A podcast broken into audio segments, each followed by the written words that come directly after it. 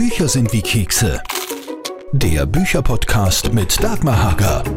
Welcher österreichische Star-Kabarettist war mal Aktmodel in Paris, wurde mit Bastian Schweinsteiger verwechselt und war mal mit 68 Kilo viel belächelter Türsteher in einem Rockerlokal?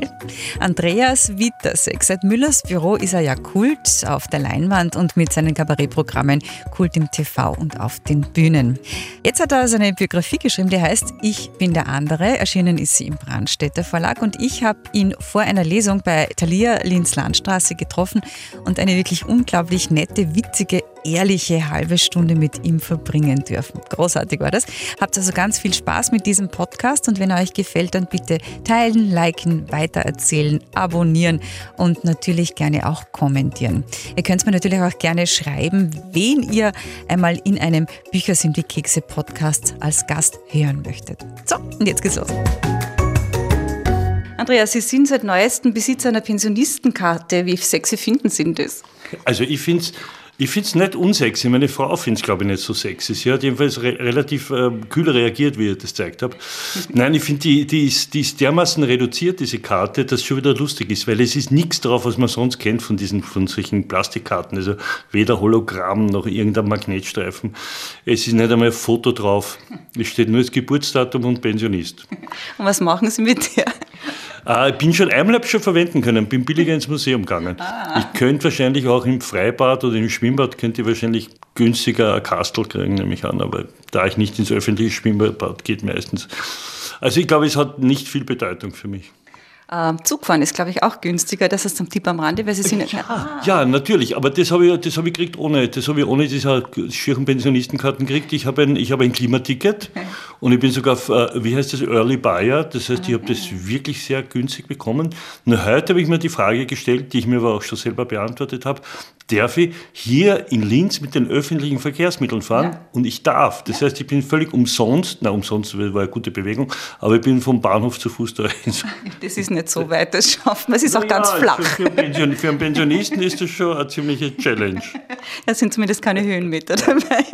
Jetzt haben Sie Ihre Biografie geschrieben, ähm, ich bin der andere, warum der Titel? Ja, der Titel ist eigentlich ausgehend von einer Anekdote, aber wie so oft auch in meinen Programmen, es verweist immer so etwas Alltägliches auf was Höheres. Und äh, der andere sind die ganzen Möglichkeiten, die gewesen wären, wenn man sich anders entschieden hätte. Ich sage immer, es gibt ja nicht nur eine Lebenslinie, sondern es gibt verschiedene Lebenslinien, die parallel laufen, wenn ich, wenn ich mich entschieden hätte, in dieser Stadt zu bleiben, einen anderen Beruf auszuüben. Da gibt es ein paar Knackpunkte im Leben, wo man das Gefühl hat, das sind richtig so Weg Abzweigungen.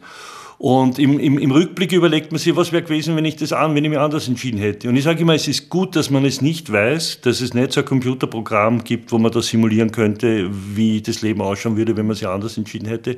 Weil vielleicht würde man was bereuen. Aber wie gesagt, ich halte es da mit der äh, Edith Piaf, je ne regrette rien, ich bereue nichts, weil das ist halt mein Leben. Das ist der Satz, der öfters mal vorkommt, der lautet das mögliche und das wirkliche Leben. So, der ist wirklich öfters, den habe ja, ja. hab ich auch immer innegehalten beim Lesen und dann gedacht, ah, ja, das, genau. ist, das, ist ein, das ist ein durchgehendes Motiv. Es gibt ein paar durchgehende Motive, zum Beispiel, ich habe sie nie wieder gesehen. Das kommt auch immer. stimmt. Jetzt schreiben Sie auch für eine Bühnenpointe, würden Sie Ihre Großmutter auch gerne mal zweimal sterben lassen, aber eine Biografie ist jetzt doch was anderes. Warum? Ja, das ist schon der Unterschied. Also auf der Bühne schmückt man die Geschichten aus. Also ich verwende zwar schon meistens auch Geschichten, die im Ursprung wahr sind, Alltagsgeschichten, aber so wie ein bisschen orientalischer Geschichtenerzähler oder Märchenerzähler schmücke ich es aus, sonst wird es auch langweilig für die Leute. Aber bei einem Buch habe ich mir gedacht, bin ich doch mehr verpflichtet, der, der, der Authentizität oder dem, dem, dem, was, dem Faktischen auch weil es ja, sollte es mich einmal nicht mehr geben, äh, bleibt ja das dann vielleicht zurück und dann können Leute, beziehungsweise meine Kinder vor allem nachschauen, wie das war. Und ich will dann posthum meine Kinder nicht noch anschwindeln. Es ist ein Buch voller Ehrlichkeit, muss man sagen, voller Humor, voller Selbstironie. Es gibt eine Szene gleich am Anfang, da habe ich dann schon mal sehr gelacht, nämlich dieser erste Kuss vor dem Schild der brasilianischen Botschaft. Das hätte ich gerne nochmal in Ihren Worten gehört. Naja, das war der, war der erste Kuss und ich habe auch geschrieben, ich kann mich wirklich besser erinnern an den ersten Kuss wie an den ersten Geschlechtsverkehr. Da weiß ich gar nicht mehr, wie das war. Das war irgendwie so wie im Nebel. Und, aber der erste Kuss war, weiß ich noch, am Lugeg, dem ersten Bezirk in seiner Durchfahrt. Und ich weiß sogar, dass äh, dass die Andrea, meine erste Freundin, hat so einen Mantel angehabt, der auch ziemlich dick war. Das heißt, ich habe sie fast nicht umarmen können. Also sie war nicht dick, aber der Mantel war so, es war so offenbar im Winter. Und wir haben uns geküsst und äh, die Zähne waren wahnsinnig im Weg. Also das irgendwie haben wir gedacht, irgendwas stimmt da nicht, obwohl ich schon Küssen geübt habe mit einem Freund vorher.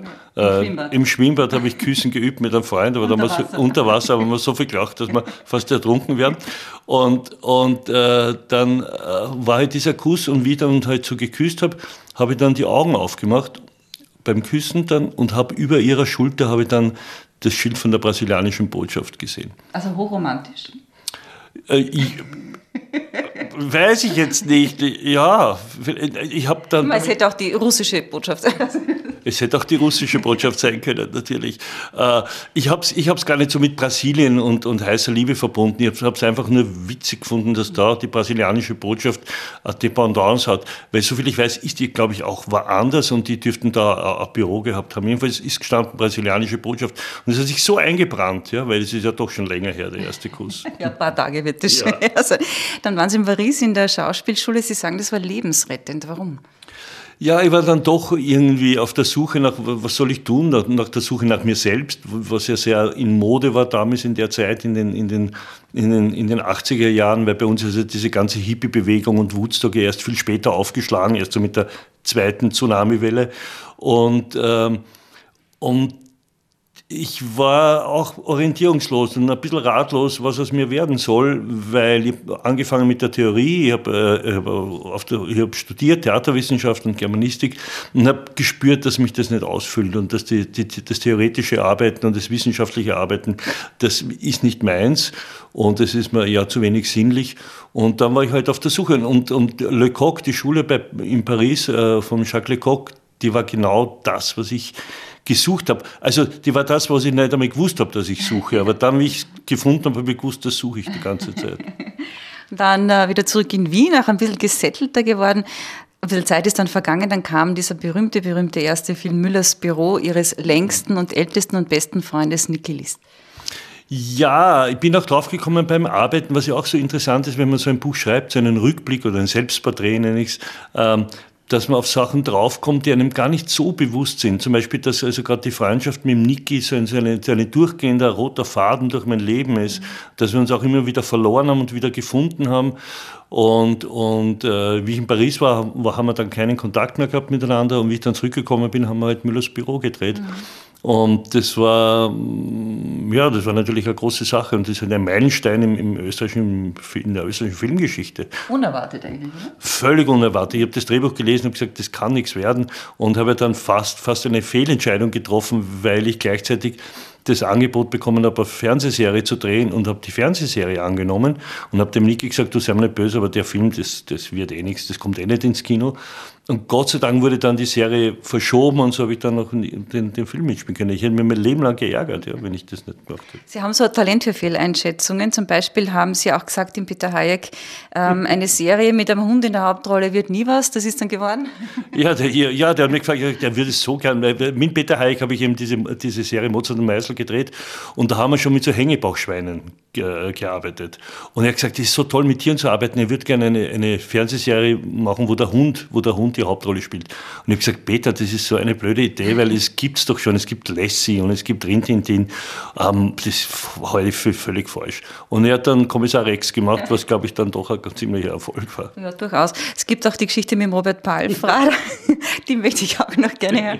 Ja, der Robert Palfrader, wir sind einmal im Auto gesessen, sind zu irgendeinem Dreh gefahren miteinander und der Robert sagt zu mir, du, ich habe gerade ein Angebot bekommen, so komisch, ich, ich soll den Kaiser spielen und soll gleichzeitig als Kaiser der Gastgeber von so einer Show, Fernsehshow werden.